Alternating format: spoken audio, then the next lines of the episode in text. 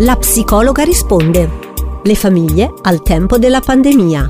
Buongiorno, buon sabato, ben ritrovati qui su Radio Icaro da Serena Saporito in questa trasmissione che parla delle famiglie. Siamo arrivati alla puntata numero 8. Do il buongiorno e ben ritrovata alla dottoressa Elisa Facondini, psicoterapeuta dell'infanzia e dell'adolescenza. Buongiorno Elisa. Buongiorno Serena, buongiorno a tutti. Allora, dicevamo puntata numero 8 e fin qui abbiamo parlato sempre dei bambini, dei nostri figli, bambini e ragazzi, ma forse è arrivato il momento, visto che parliamo di famiglie, di parlare anche un po' di mamma e papà, di dare un po' di spazio anche a loro che stanno gestendo la situazione nel corso di questi tempi così particolari. Lo spazio per la coppia sicuramente si è ristretto in questo periodo perché si è ristretto per tutti il tempo per lo svago, con ristoranti chiusi, cinema, teatri chiusi, ma poi anche tanti fanno la scelta di non lasciare i bambini dai nonni, di cercare di evitare o di lasciarli solo per mh, emergenze o necessità particolari e di non lasciarli per andarsi appunto a mangiare una pizza, fare una, semplicemente una passeggiata, quello che si può fare adesso.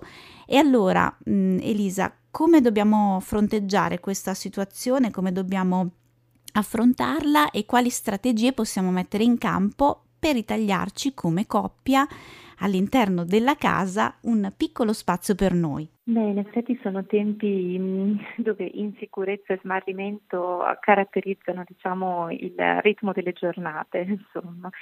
Per una coppia diciamo, di genitori è sicuramente un periodo di, di forte cambiamento, diciamo. E quindi c'è da un po' pensare, un po' come dicevamo anche sui, sui bimbi, insomma, sui ragazzi, a come questo nuovo tempo può essere trascorso insieme e quali possono essere nuovi spazi, insomma, per poter eh, dedicarsi l'uno all'altro.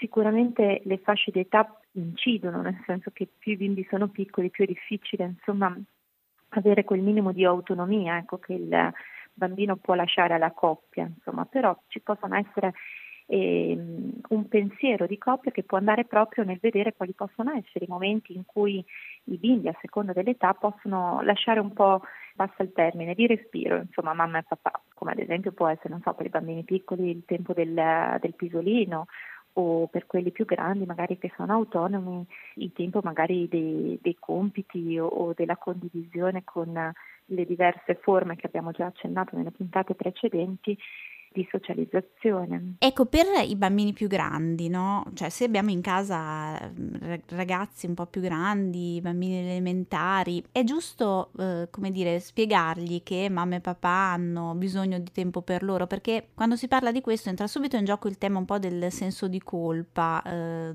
se- sembra fa, fa brutto dire ai nostri figli abbiamo bisogno di stare un po' per conto nostro e invece bisogna farlo. Eh, penso che anche i ragazzi ce lo insegnino, nel senso che tu hai fatto riferimento a ragazzi un pochino più grandi e che incominciano ad aver bisogno della propria privacy, insomma, ecco.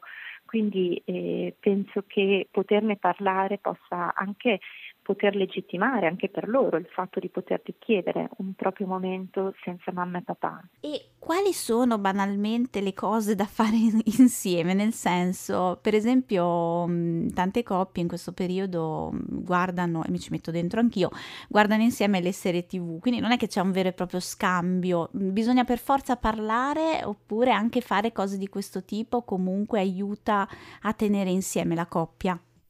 Ma penso che ogni coppia abbia, specialmente se sta insieme da diverso tempo, consolidato delle abitudini, eh, sia per rilassarsi insieme, sia per conversare insieme, sia per avere degli spazi di intimità insieme. Ecco. Quindi eh, poterle ritrovare eh, penso che sia importante per un discorso proprio di continuità, ecco, in questo momento in cui tutto cambia poi poter dire, sempre chiedersi ecco, se il tempo diciamo, insieme può essere utilizzato anche per altri aspetti, come dici tu, magari per confrontarsi su alcune cose che possono essere della vita più quotidiana o, o magari eh, di altro, insomma, anche magari per sognare un pochino insieme. Però penso mm, come dire, che non ci sia una scaletta di cose da fare insieme, penso che ci sia un pensiero di costruire qualcosa insieme. È bellissima questa cosa del, del sognare insieme, mi, mi, piace molto, sì, fare piani per il futuro, anche perché è un momento in cui è difficile pensare al futuro, invece quindi il pensiero deve sempre, deve sempre andare a questo, mi pare di capire.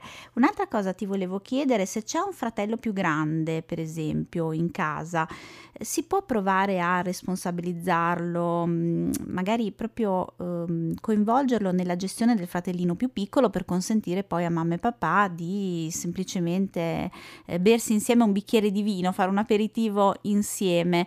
Può essere anche una, una chiave, diciamo, positiva per eh, avere risvolti positivi poi sul, sul più grande. Sì, coinvolgerlo è una parola importante, no? cioè nel senso non una responsabilità che viene eh, delegata, insomma spostata sul fratello maggiore, ma eh, viene contrattata, tra virgolette, mediata, insomma e penso che possa essere un'esperienza arricchente per uh, tutta la famiglia. Purtroppo a volte la crisi della coppia diventa irreversibile. Ci sono dati che in questi giorni sono stati forniti dall'Associazione Nazionale degli Avvocati Divorzisti. Nel 2020 il lockdown ha portato a un aumento delle separazioni del 60%. Sono dati che poi riscontriamo anche sul piano locale.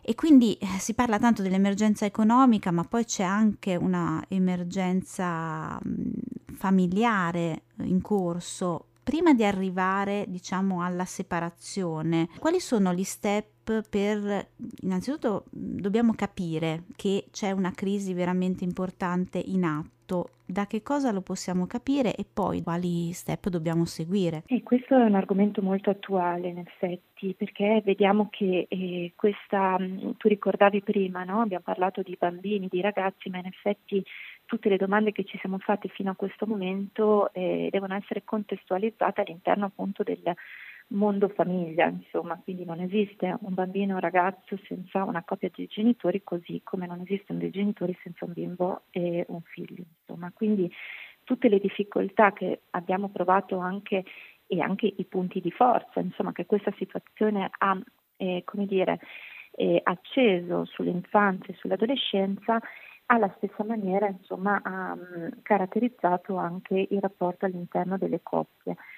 Innanzitutto non darei per scontato ecco, il, il, fatto che una coppia vada d'accordo, nel senso che è veramente uno sforzo eh, che richiede buona volontà ed utilità, in questo momento in particolar modo. Cioè, ci stai dicendo che è normale litigare un po' di più in questo periodo? Io penso che sia normale litigare all'interno di una coppia. e, innanzitutto, c'è un detto che dice che l'amore non è bello se non è litigarello, no? Poi questo è vero diciamo, all'interno dire, di un litigio e che la coppia mh, comunque riesce ad affrontare. Ci sono coppie che non eh, litigano e ci sono coppie che litigano tanto, no? Quindi anche qui bisogna sempre capire eh, mh, e riflettere su qual è la natura del, del litigio. Quando c'è un litigio, mh, cosa ci capita? Ci capita spesso e di prendere una posizione netta che ha a che fare con le nostre, eh, la nostra chiave di lettura della situazione, insomma, no? e di armarci per difenderla eh, eh, un po' arroccandoci ecco, in questa situazione. Invece mh, lo sforzo da poter fare è proprio quello di poter riflettere eh, su quello che di nostro abbiamo messo nel conflitto, perché e non diventi un campo minato dove appunto eh, si salta. Ecco. Quindi eh, sminare il proprio territorio dalla possibilità ecco, di poter accendersi eh, senza la possibilità di pensare, insomma, penso che sia il grosso lavoro individuale che ognuno di noi ehm, può fare. Insomma. In questo eh, ci sono degli spazi, proprio perché non è facile nel momento in cui si è eh, in queste atmosfere, insomma, sia rendersene conto che poter fare un passo per vedere un punto di vista diverso, diciamo così, ci sono delle possibili eh, spazi di riflessione, anche solo se abbiamo una domanda, ecco, su a che punto si è, no? sia individualmente che di coppia. Il Centro delle Famiglie di Rimini offre uno spazio gratuito eh, di qualche incontro proprio per dare questa prima risposta, no? c'è bisogno, non c'è bisogno, di che cosa stiamo parlando a livello individuale, a livello di coppia, quindi per focalizzare la richiesta di aiuto e il bisogno che viene portato. E poi dopo ci sono percorsi che si possono aprire a seconda delle situazioni. Grazie Elisa per questo riferimento appunto sul nostro territorio, a chi rivolgersi e la parola chiave comunque è, mi sembra di capire, dialogo e continuare a parlarsi, ad incontrarsi, diciamo così. Grazie come al solito ad Elisa Facondini, psicoterapeuta dell'infanzia e dell'adolescenza. Grazie a te Serena. Vi ricordo che se avete argomenti che volete sottoporre alla nostra psicologa di riferimento potete scriverci a redazione chioccioladioicaro.it. Grazie a tutti voi per averci seguito e buon proseguimento di giornata. La psicologa risponde